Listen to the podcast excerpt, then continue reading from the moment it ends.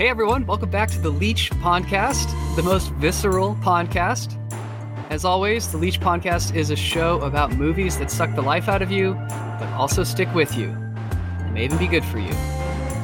I'm joined, as always, by my two favorite Leechy gentlemen, Aaron Jones, Banks Clark. Hey guys. Hey, hey. Hey, hey, hey. It is great to be with you again. Listeners might remember that the three of us used to teach together where we discovered our shared love of difficult movies that make your heart bleed. And of course, we used to teach together, and now we leech together. So it is great, great to be together as always. We have a we have a packed show for y'all again today. This is uh, I think we're halfway through our first season of the Leech Podcast, which is very exciting. Tonight, today we'll be talking about Eternal Sunshine of the Spotless Mind. 2004 film starring Jim Carrey and Kate Winslet. We will dive into that as we go. We always also are looking to expand our pond. Oh. And so, to that end, if you would like to communicate with us at Leech Pondcast on Twitter and the Leech Pondcast on Instagram, please send us your ideas, your thoughts, your feelings. We like all those things. And this week in particular, if there is a Leechy novel, a book, a story that is Leechy for you, we would love to know what that novel is because if there's enough suction on this idea, oh, oh, we might need to have a Leechy book club. So please send us at Leech Podcast on Twitter, the Leech Podcast on Instagram. Please send us your Leechy novels. Gents, are there other uh, other things that the listeners should chime in on? But don't send us leechy navels, like if there's a leech on your belly button. A leech in your navel actually should probably you should probably go talk to your doctor. talk to your primary care physician. That just makes me think of that one scene in The Matrix, man. Oh. like thing just like goes right in. that is the truly leechy navel scene of all. Yes, that scene has stuck with us. Okay, we before we dive into this episode, Aaron, please teach us about leeches. Teach us about leeches. Yes. Well, this week, eh, the movie we we watched was a little more romantic. So I was wondering about, you know, with your your romantic partner, you're always kind of looking each other in the eye, and I was wondering, could I look a leech in the eye? And I became curious about the eyes of leeches. I found this bit of information from the Australian Museum. It's kind of natural history museum in Sydney, and it is sort of deliciously vague in a way that I want to share with you. And these are about the sensory organs of leeches. And I quote Sensory organs on the head and body surface enable a leech to detect changes in light intensity, temperature, and vibration. Chemical receptors on the head provide a sense of smell, and there may be this is what gets me there may be one or more pairs of eyes. One or more? One or more what? pairs of eyes. The number of eyes and their arrangement can be of some use in identification. However, to properly identify a leech, dissection is required. I was just struck by that. Just struck by that, that some different kinds of leeches have one set of eyes, some have none, apparently, and some have many. And I'd like to know more. Anyway, Looking a leech in the eye may be difficult because probably all they can see of you is a shadow in the way of the sun. Wow, that that feels apt for this movie. sunshine, Ooh, sunshine, sunshine. Uh, wow. Well, well, points to anyone who makes a metaphor out of that bit of leech anatomy. Thank you, Aaron. so let's dive into this episode. Eternal Sunshine of the Spotless Mind. Banks, will you tell us what happened in this film? Well, I will try. Uh, as always, uh, quick spoiler warning. Um, if you have not seen this movie, pause this episode and go watch it. There are some movies that you can hear about and then watch. And guess what? You could do it here, and you would be doing yourself a terrible disservice. The mm, first time mm. watching this film, you will be transported in a thousand different directions, and it is a delightful transportation and mm. it's just worth being carried along on that journey. So watch the movie if you haven't. Then unpause this leech podcast and pers- and then we can leech with you. So quick spoiler warning. Um, I mean, this is this is a movie that has multiple timelines. You know, these timelines converge, they diverge, and it's definitely, uh, heck, it's I, I, you know, we, we just recently watched it. I'm still like, uh, wait, which timeline was happening when? But it's uh, it's really remarkable how it all comes together. Um, the mm movie starts. We meet uh, Joel uh, Joel Barish. He's played by Jim Carrey. You know, sort of quiet uh, character, and there's this really interesting use of voiceover where we learn that uh, this very sort of quiet, normal.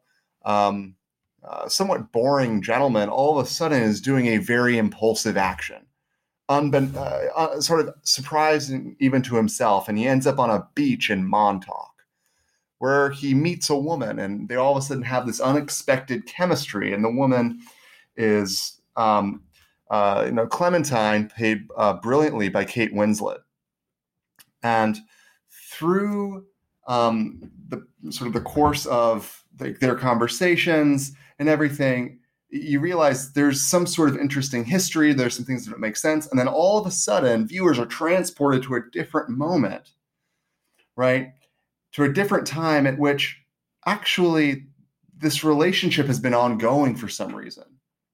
And also that mm. there's been a fight. Mm. And that the relationship ended and so all of a sudden, the viewers made very terribly. What There are multiple things going on at once. The histories don't align properly. And what we learn is that after this fight, Clementine, who's this, you know, opposed to, you know, uh, Joel, who's this, you know, very sort of boring, keeps to himself, more of a quiet gentleman. Clementine is, you know, she changes her hair color all the time. She's impulsive. She's vivacious. She's all over the place. She's, and what she has done after the fight is actually go to this. Um, it, it, looks like a dentist office. It's like the world's most mundane looking thing for a sci-fi film, but it's like this futuristic technology that wipes a, like a very specific traumatic memory from your brain in a very specific way, and that she has had this done. And Joel learns this through some friends who shouldn't have been able to like to pass along, but he learns, and then he is then realizing that he's in this different like area and that he himself needs to have this done. And so then he goes and demands that this same office, you know, do this procedure on him because it is too painful for him to know that she has wiped him from her memory. Mm. Mm-hmm. And so all of a sudden we're caught in these timelines that's also, you know, where we started. There's the timeline of the history of him learning about it, but also, we learn we're actually in the timeline of him actually undergoing the procedure as he sleeps. Mm-hmm. And what we then learn is that through the course of him actually going to the procedure, he decides he does not want it. He decides that actually their relationship was so powerful, was so meaningful that in spite of all the bad things, he is, wants them to stop but he's already asleep. They're already wiping his brain, and it's hilarious. Um, the technicians doing it are played by Mark Ruffalo and Kirsten Dunst. Uh, Mark Ruffalo plays Stan, Kirsten Dunst plays Mary, who are themselves are in a relationship and themselves are like throwing like a party while they're doing it. Um, we also recently then we also learned that Elijah Wood um, is playing this character named Patrick, who is stealing Jim Carrey's identity in order to be able to date Clementine. Oof. So not Jim Carrey's, obviously Joel's identity to right. steal to be able to date Clementine. mm. Right. And so you have all these crazy timelines happening at once. You learn that the doctor in charge of this entire facility actually had a relationship with one of the technicians. So you have these love triangles, and all of this is happening while Jim Carrey is asleep trying to evade the very process.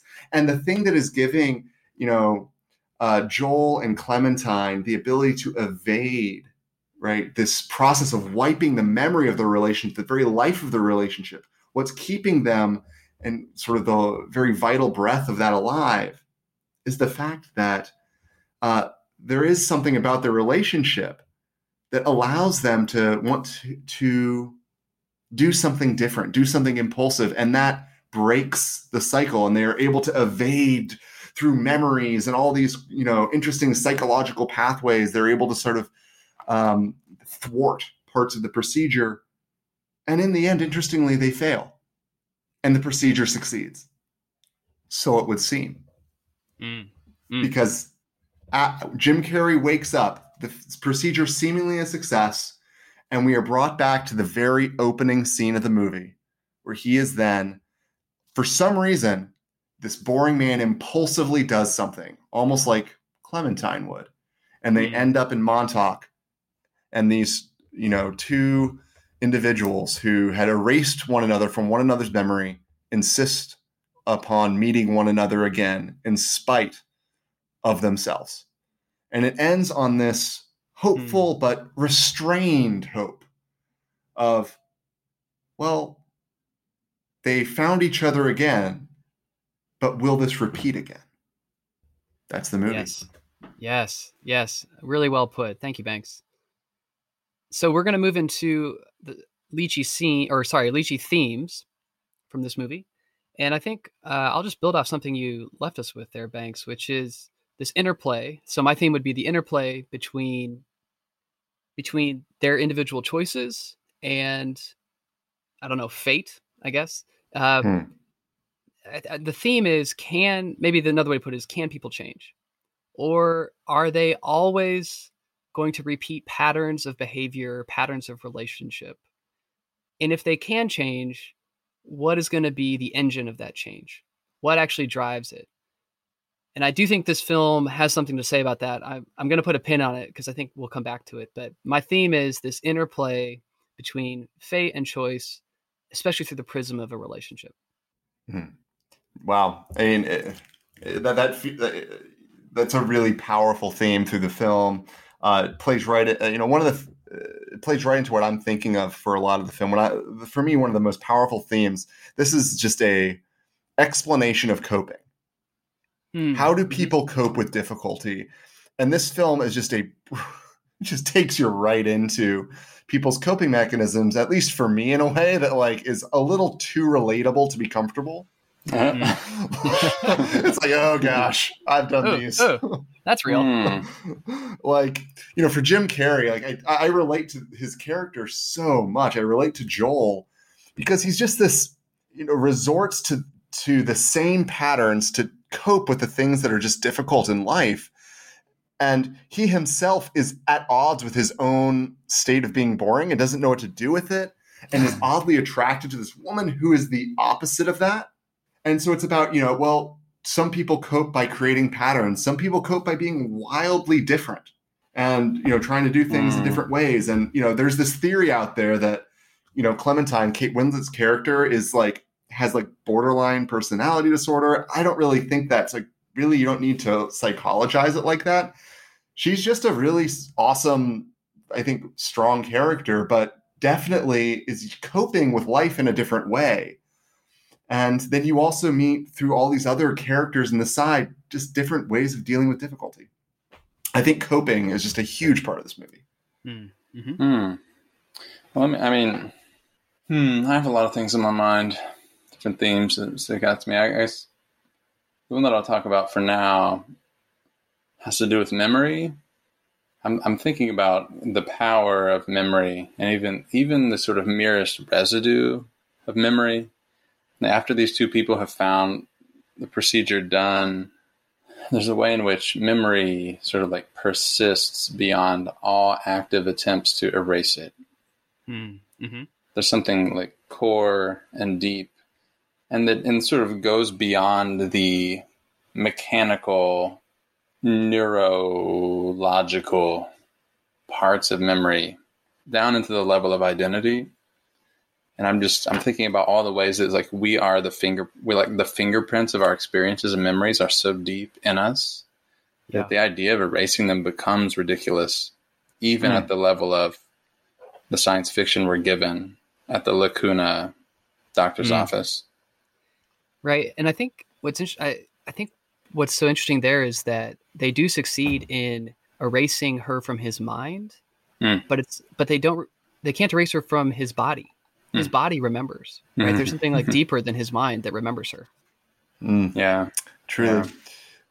Um, uh, if I'm not mistaken, uh, the residue of memory, to quote, um, you know, Maestro Aaron Jones over here, isn't the residue of memory the title of your very first a jazz fuse- fusion album? oh no, it was his second one. oh, that's right. Who can forget? I believe the compromise uh, second draft. oh, that's right. Uh, you, you might remember from an earlier episode, he quoted it. It was the uh, subterranean network that fuses uh, the different buns of the sandwich. Oh, oh, uh, that my. was from the Parasite episode. Uh, so that was hot, his first very album. Hot. Yes, yes. Spicy callback, sir. Spicy indeed. Uh, Banks, is there a scene that leeches onto you? Mm.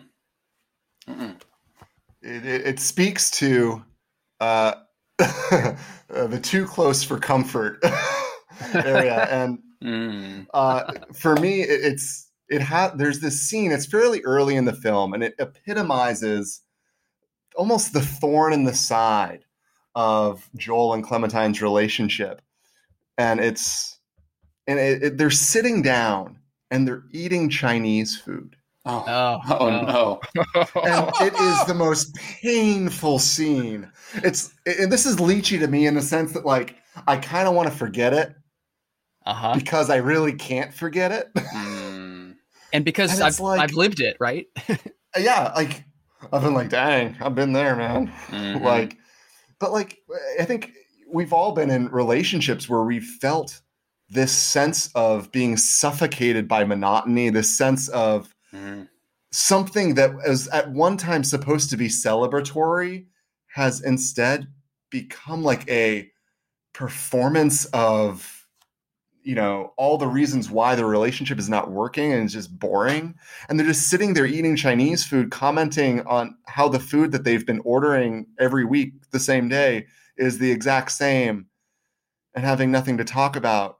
And the silence is just so palpable that it it just makes you kind of want to i don't know attach some leeches to you to suck it out of you because it's like somebody say something interesting kind of want to run so away screaming. for me it's that yeah. chinese food eating scene it's just it's for me that's like almost unwatchable but like yes. in a powerful way not like bad but like i have lived that it's speaking to something very real, right? Yeah. Yeah, I, I really want to jump in here. I, I'm thinking of like what are the different kinds of things that relationships can survive, and one is this like horrific level of monotony that we're describing. right. But the other thing that for me, the can relationships survive the full voicing of the truth, mm. the full mm. voicing of the truth, and the leechiest scene for me that just I, just brings me into agony. I feel awful as I'm watching it and listening to it is the scene at the end where they have both received the the recorded tapes of them sort of naming the things they despise most about the other person. Oh, yeah. oh, oh. And then Clementine walks into Jim Carrey's apartment as he's listening to the tape where he told the doctor everything he despises about her, all these like nasty, ugly things he thinks about her. And she makes him keep the tape running while she's there. And the discomfort is just like rising and rising and rising until uh, I like feel it in my body as I'm sitting there watching the film. He's talking about how she just she just uses sex to like make people like her and she's this like shallow, foolish person. And she's listening to it and he's listening to himself say it and horrified. And for me, there's the kind of weird hopefulness at the end of the movie is where they decide they're going to try and be close again, not only with this kind of remembered level of monotony, but with the full, like, difficult truth spoken. Oh, there, that's leechy for me. Oh, it took something out of me. That is an amazing, amazing sequence. I think my I, am torn. I have two mm. scenes. I think they I think they actually sandwich the one you're talking about. the first one, and, and I want to highlight just the visual storytelling that's going on in both of these scenes. Mm. Uh, this this film was written by uh, Charlie Kaufman, who is an amazing screenwriter. But this is the place where I think the director and the director of photography, uh, the director is Michel Gondry, I think they really shine because the first scene I'm thinking about is the the final memory he has with Clem before his mind is completely wiped of her. Mm-hmm. And it's actually the first night that they ever spent together or that they met and they were on Montauk. It's they met on the beach at a party and they connect and basically she convinces him to go into this house that's owned by someone else but no one's currently living there. It's dark. He feels really uncomfortable because you could tell he's a rule follower. He's he doesn't like to to you know trans uh, transgress rules. She's going upstairs with alcohol, saying, "Hey, come upstairs, spend the night with me." And he remembers that he did not actually spend the night with her that night. He actually left. He got scared and he and he Mm. left. But the way the film tells this is that you actually see them talking to each other and he says to her or his memory of her, "I wish I had stayed. I wish that night that I had stayed." And it's Mm. so powerful to look back on the very first interaction with this person and you see the regret, but you also see the sort of change in perspective that's happened to him. Mm. But then, and this is the part that is leechy for me, he leaves in the memory, and as he's leaving, Gondry has the house literally collapse just as his memory of her is collapsing. Mm. And so it's this, It's good. it, it's multi layered, right? That their relationship seemed to be almost doomed from the start. The house is crumbling in their first interaction. Um, Yes. and and yet he's also where he is now in the storyline. He knows, oh, actually, I still love her, and she whispers in his ear, "Meet me in Montauk," and that's what sets the chain in motion to get to Mhm. come back to the beginning of the film. So Mm. it's just such a multivalent image. I think that's my Leechy scene. Mm. almost leechy for the artistry as much Mhm. as anything in the story. It's unforgettable for me. Mm, mm. Um, wow. The artistry is not lacking. That's for sure. It's stunning. Oh It's yeah, stunning. consistent throughout the film. I mean, the the film is like it's a complete package where every knot has been tied. It feels like. You mind if Yes. I can I can I jump into leechy characters Please, I have please. Well, a leechy character, I have to talk about another kind of leechy scene that kind of fits into this, uh, the groove I'm describing about the film containing all these kind of like perfect moments of symmetry. And I, so leechy character for me, who I, who I hate, just deeply despise and hate, is Patrick, Elijah Wood's character. Oh, I freaking hate that guy. Who, uh, for, for like part of me, like I'm addicted, addicted to these ideas of like, of authenticity and originality and to see someone sort of like he takes Jim Carrey's journal, Joel Barish's journal, and is sort of like trying to recreate with Clementine all these moments that Joel Barish already had with her, and I'm just feeling sick watching this happen. But then the ultimate moment is when they go to the uh, they go to the the frozen lake, the Mhm. frozen lake, where Joe Barish it says and recalls and writes down in his journal, he says they're lying down next to each other on the ice. I could die right now. I'm just happy. I've never felt that before. I'm just exactly where I want to be. And then to watch the scene where freaking Patrick just like stumbles and fumbles his way through that line and it means nothing and Clementine doesn't care at all. I'm like, oh, I, oh, this is so gross. And I, I hate Patrick. Like he's he like he sucks so much life out of me. He's leech number one uh, for me in this movie. That's me. He is definitely high up there. I I also would on that kind of leechiness, um, Doctor Mierzwiak, Oh, Tom Mm. Wilkinson's character, also Oh. is leechy for me. But I'm actually not going to talk about them for this. What? Much like in Pan's Labyrinth, when Vidal was so obviously the villain and so Mm. so terrible. Yeah. I I think, I mean, Mierzwiak and Patrick are obviously leechy and, in that they suck life out.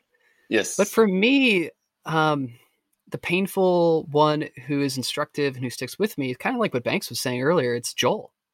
I think Jim Carrey's character really on this viewing, Hmm.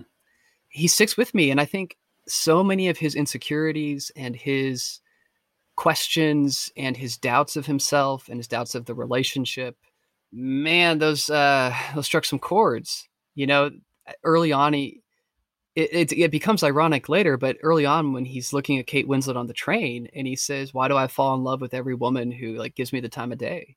I mean, that's an extreme statement, and also Hmm. like I have been in places where that is a real thought, Yeah. and that movie named it.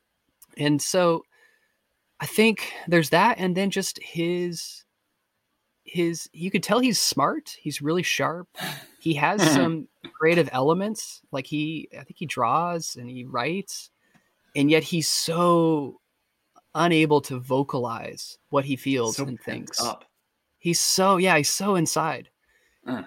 and yeah, there's just resonances for me that his character sticks with me and embodies those hard parts of myself, but also embodies it's it's just kind of he goes through a hero's journey through his mind, through his memory. I think, Mm. and we'll talk. I think we'll talk more about this, but where he ends up makes me oddly hopeful, while also recognizing the pain and struggle it took to get there. Is Leechy for me? Can we say, have we talked about this idea that, I mean, there's something leechy about Joel, but there's also something leechy about the process of like delving into the underworld? Like, this is Pan's Labyrinth. We've, I think Yeah. we've talked about this Parasite, before, but yeah. Yeah. like going into the depths, like this, the, the descent into his memory is also a descent into opening up all these different kind of Pandora's boxes of repression inside him Yes. like the moment of shame where he longs he like longs to be hugged by his mother but she like won't pay attention to him or he's caught masturbating and he's like so uncomfortable in his own skin yes. and like having those boxes opened oh oh this is leechy indeed You cannot watch this movie and not imagine your own embarrassing moments being so exposed. Like everyone watches this movie and it's everyone just like peeks into their own little boxes in the same moment, like, ooh, that's what it would be for me. And so like, oh Ick. there's something about that movie that it does. It's like it it is a journey into one's own embarrassments at times. Ugh, makes me want to tell all Um, my dirty secrets but i'm not going to Please don't. You can. Ian. This, this is a safe please space. the uh i mean uh, you know if i if i'm honest i will say i you know i think that joel's character is also for me right there but if I mean, if no one's else gonna, is going to talk about you know dr howard is it mierzwiak mierzwiak mierzwiak um he you know there is one thing i would like to highlight about his leechiness and it, yes there's a hugely uncomfortable, hugely inappropriate, hugely leechy component with regard to him, you know, having an affair with a young woman and then allowing his own lab to then wipe her memory of that affair, only to then rekindle it. It's just, that's just absurdly. It's so bad. But Uh, he, like, also very believable, like Oh. in a Oh, yeah. terrible way. oh But like for me, what I like one of the other things that's very easy to miss, I think, but really just for some reason sticks with me is this is his lab. This is his company. This is his lab. This is his company. And his company has these policies that you actually get to hear about in the background of some of the scenes. Like you get to wait in the room with Joel while we learn that, oh no, you know, I'm sorry, Miss So and so, but we can't wipe your memory three times this month. That's just against policy. And, like they're going, like it's oh they make they have turned this method of like trans memory wiping into a deeply unhealthy pattern of coping that is Mm. and just are profiting off of it. There's something there. Like you are seeing these people in waiting rooms dealing with the death of a cat, dealing with all these things, just wiping them from memory as well, that's just what you do so you can move on. And now, obviously, like, welcome to the modern world. We all have our own ways of doing it. But I think that's a part of the modern world that saps us as we are just only using avoidance as our coping. Oof. Like, what happens if that's what it is? What if memory wiping becomes the only way that we cope with difficulty? Like, that's the that's one of the major questions that this film asks, and the answer is not a pleasant one or one that is hopeful. In fact, it is the reconnecting of memory with difficulty and the radical acceptance of it that I think does it there. And I'm going to stop there because I'm getting into the positives and the Hirudo therapy aspects. But Mm. For me, I'm just to say the doctor there has some high leech levels that need to be uh, need to be expressed. I think that's really well put. And I think just to build off it real quickly, I do think that it is the contrast between characters who basically just have their mind wiped, uh, where they end up by the end of the film, they're all pretty much alone.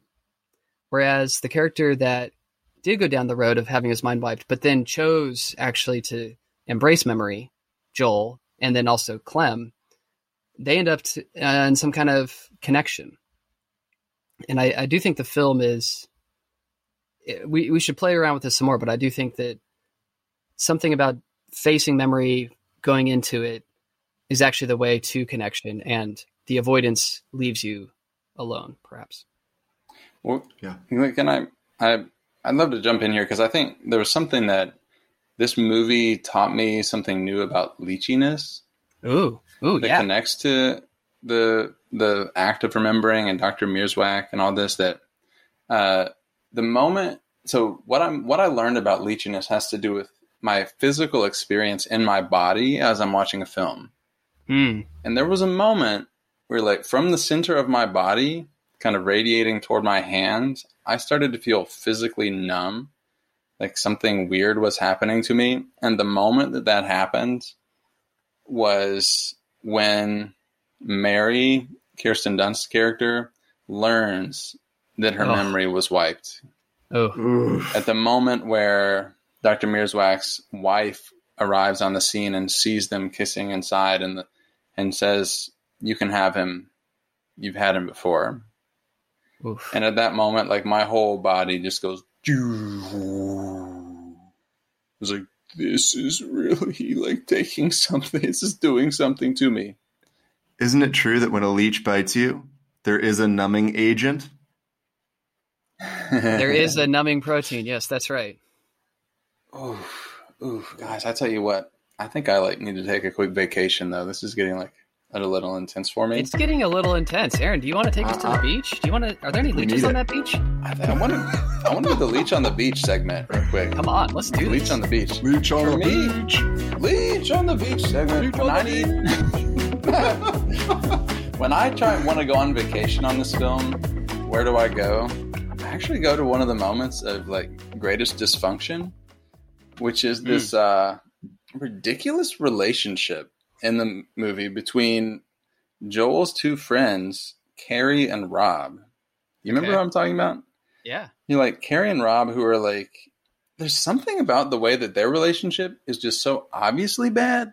Like they're throwing laundry at each other and like always sniping at each other. She tries to pick up a cooler and it just like falls over on her. This like Yeah. physical comedy at the beach at montauk At the beach. but the moment that, that gets me the most, where I just like I can't help but laugh, is like where Joel's over at their house and you just hear this relentless hammering, and Rob is just sitting at the table like making a birdhouse. like why what is why is this even here? Why is this happening? But uh that's at this moment of like just deep absurdity and where where we're seeing actually like what love looks at like in a way that's like not all that inspiring or interesting. Uh but for some reason that like it's uplifting and lighthearted to me. And I go on vacation in those moments. I love that. I, I my uh, my vacation is also related to Rob, who of course is played by David Cross, the immortal Tobias Funke from Arrested Development, Hmm, hmm. and uh, perhaps a satire, perhaps unrelated. But in that show, Arrested Development, there's a pill called a Forget Me Now, which I think perhaps is based on this movie, and that is a, a funny version of something very serious that is happening in this movie, and I laugh at that. Hey, Hey-ho. that's beachy. That's beachy. Arrested Development is always a good beach to go to. It'll It's rival Montauk anytime. It's true. All right, It's not well, the Netflix seasons. Don't do those. No, yeah, waste of time.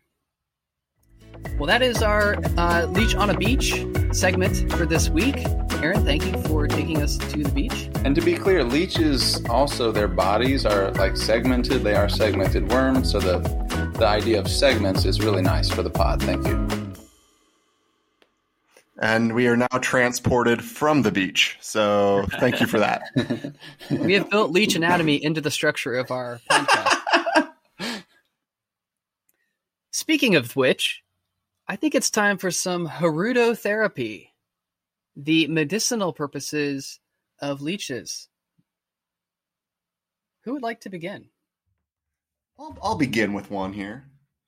So for me, the I think that there is a hirudotherapy in this. You know, if, if this this one goes out to all the uh, dialectical behavioral therapy fans out there. But in hey. DBT, there's this important idea called radical acceptance. Okay. Which is the, uh, you know, it's simply looking at difficult situations and and simply trying to see them as they are and accept reality for what it is, and so we can move forward. And there's this great moment, I think, of radical acceptance throughout this movie, but one in particular, and that's when after the fights, after everything, at the very end of the movie, you know, uh, you know, Joel has just heard Clem's worst comments to him, and Clem has just heard Joel lay into her in these recorded videos. And then they stand in a hallway about they could, you know, both ready just to end it with one another. And they just say, you know, we could try again. And guess what? This is probably going to happen again. And that's when Joel, that's when Jim character, character says, okay. Hmm. It's this moment of incredible radical acceptance that I, I've never seen a better portrait of it. It's an acceptance of who they are and an acceptance of what their relationship could be, the good and the bad together. Hmm. And the acceptance of we could see where this goes. It's like most moments of acceptance are not with that level of like crystalline, very fresh sense of everything that's wrong and tragic and toxic and weird. Yeah. That's very radical.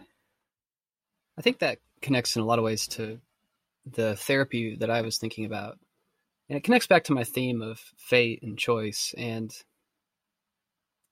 there's so many patterns that repeat in this movie and you mm. see the dynamics of their relationship keep repeating in the memories and they keep repeating because in some ways joel is fundamentally who he is and clem is fundamentally who she is and you, you can't change those things and yet joel has been on a journey in this film he is he has gone into his memory he's gone into happy memories but really it's the traumatic ones that he has to go to to come out mm. the other side mm. as a different person. And the time works so funny in this movie. I think Banks, you put it well. It's only one night, and yet he is a different person that morning when he wakes up, although he doesn't know it totally, than he was when he went to sleep. And I think for me, what's therapeutic about that is this acknowledgement that the way forward, perhaps in a relationship, but perhaps just for self acceptance, is actually through memory. It's through facing hmm past things, especially past trauma. If the way forward for Ophelia was through fantasy in Pan's Labyrinth, I think this film offers us a painful but ultimately um, restorative way forward through memory. Hmm. Yeah, this is what. Yeah, this is this movie's hard for me. You know, I think that anyone who anyone who's had a lot of heartbreak, you know, I've been divorced, you know, watch you watch this film and watch the kinds of dysfunction and kinds of pain that people experience here, like it can it can dredge up a lot of hard material. Um, but I think that one of the things that I find medicinal about the film is that because I think that after you've after you've been really hurt by love, there's this question of like, am I going to open myself up to that again? Is it mm worth opening myself up to love again? And the message of this film is that like like it's a it's a high risk proposition to love. Because the things that you will learn, the things that you will come to know involve pain. Mm. And I and I find myself both really chastened by this film, like, hello, sir, be cautious. mm about love, but but sir,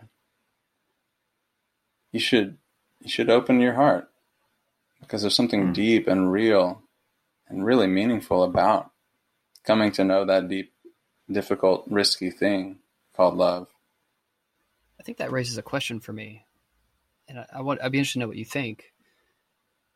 hmm The film seems to say, yes, it's hard. Yes, all this pain has happened.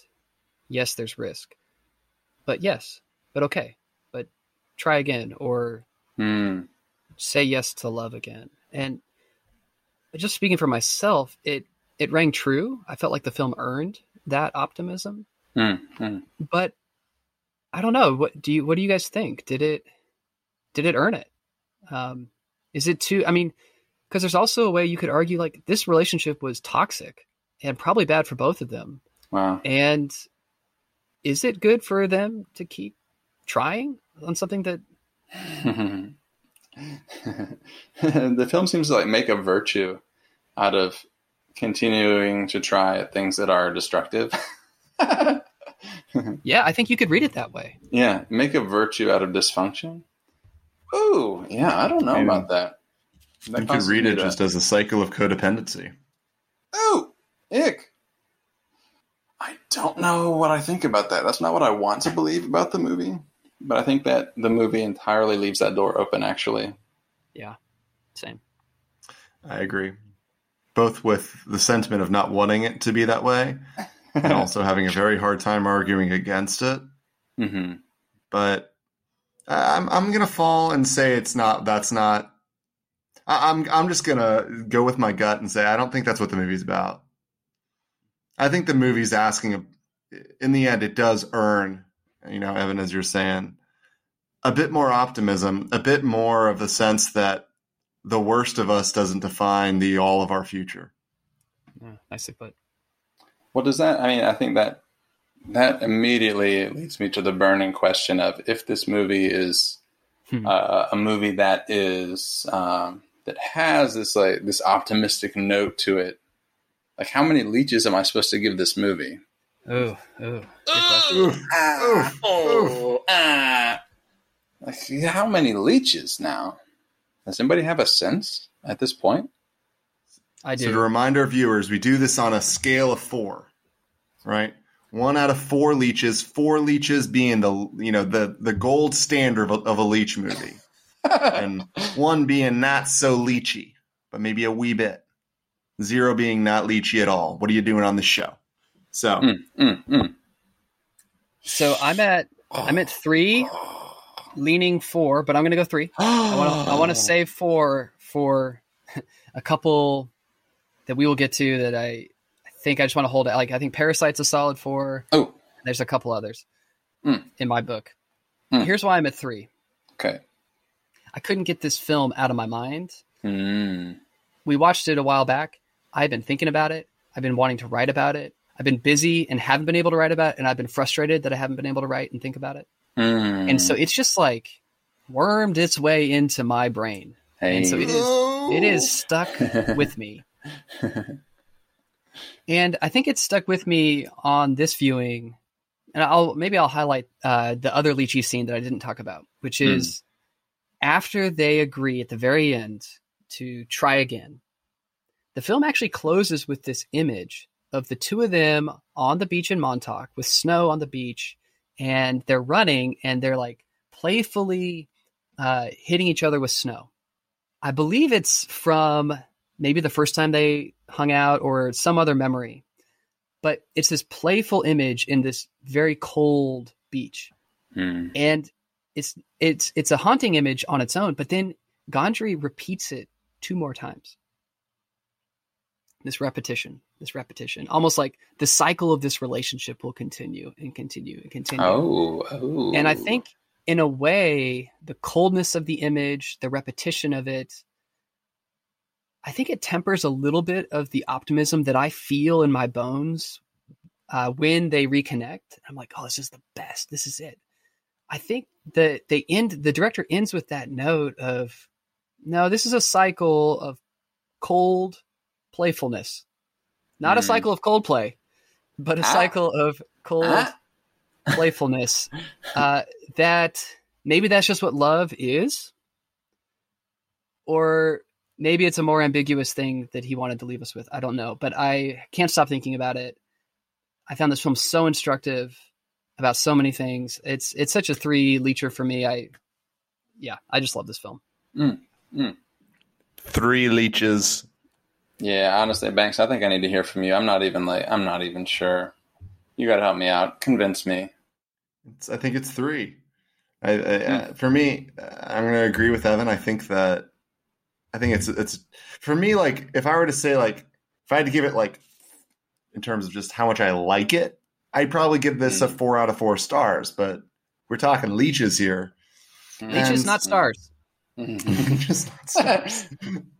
the uh, and you know, for me, the film has so many incredible qualities. Like Three Leeches is a high bar, and it does. It's it's difficult. Mm-hmm. It's it takes mm-hmm. something out of you. I do not want to watch this movie sometime again Mm-mm. in the near future, Mm-mm. but I desperately.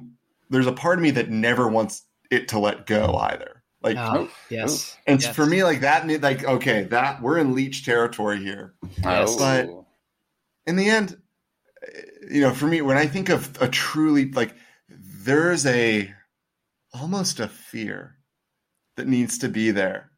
There needs to be that oh, like mm-hmm. that. There's a space that that enters that is deeper, that's darker, that is more powerful, maybe even brighter. I don't know, but it's just more visceral.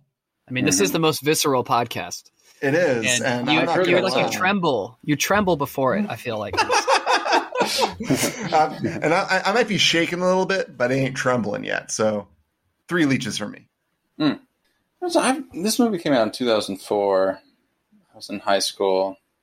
I think definitely at the time I would have seen it as a one or two. I thought it was like artsy and cool, kind of great, but it wasn't something that like stuck close to me, you know, mm. at that time. I think this movie um, is like a heat-seeking missile, except that it like the heat the the heat that it seeks is heartbreak, and like it sniffs out the heartbreak and attaches there. Wow. And uh, I think that would pull me up to a three now. Definitely not four for me. Mm-hmm. Um, but that sense of it, like just finding my heartbreak and, and leeching on right there. Ooh, for me, three. Yeah, I'll, I'll give it three for that. Is this the first time we've all agreed?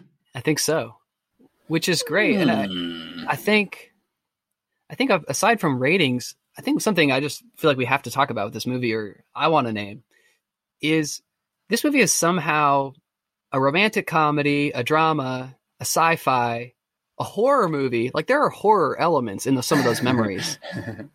as well as like a Freudian meditation on childhood. Like and it's visually stunning. I mean, I think hmm. this is where hmm. Banks, to your point, like it is a four star in terms of the quality of filmmaking and writing and performances. I mean, we haven't really even talked about the performances. Oh we haven't even talked about Kate Winslet, who is like this astonishing. Is, she's the she's the star. I mean, this is yeah. She puts everyone else to shame in this movie, and yeah. everyone else is brilliant. yeah, and she's like literally the figment of Jim Carrey's imagination in the movie, and yet unforgettable. She's unforgettable the the moment the moment that immediately comes to mind is where uh, where Jim Carrey is like being a baby toddler version of himself, like under a table, and she is being his like mom's friend who uh, who's like also herself and is like, "What is this dress I'm wearing?" And then in order to like bring him back from his babyish ways, tries to like show him her underwear. Isn't this is so strange? It's so funny because like in the scene before it's like this very like sensual like thing and like they're, they're like that's where like you like see like the underwear in there it's like very sexualized and very like you know intimate and then it's here and it's like the least sexualized scene ever. And it's such like a hilarious change. It's just like oh we're gonna flash a three-year-old. Let's just do that. And it's uh, it's brilliant. So weird. So weird well, on that note, it's been another episode of the Leech podcast. Thanks everyone for tuning in. This was about the eternal sunshine of the spotless mind. There are many more episodes to come in this season, and we hope you will join us for all of them. Again, if you would like to contact us, you can find us on at Leech Podcast on Twitter and the Leech Podcast on Instagram. We would love to hear from you, including Leechy novels that you have in mind for a book club. All right. Talk to y'all later.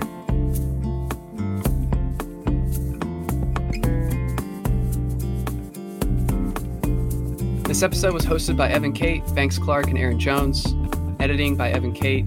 Graphic design by Banks Clark. Original music by Justin Klump of Podcast Sound and Music. Production help by Lisa Gray of Soundmind Productions. And equipment help and consultation from Topher Thomas.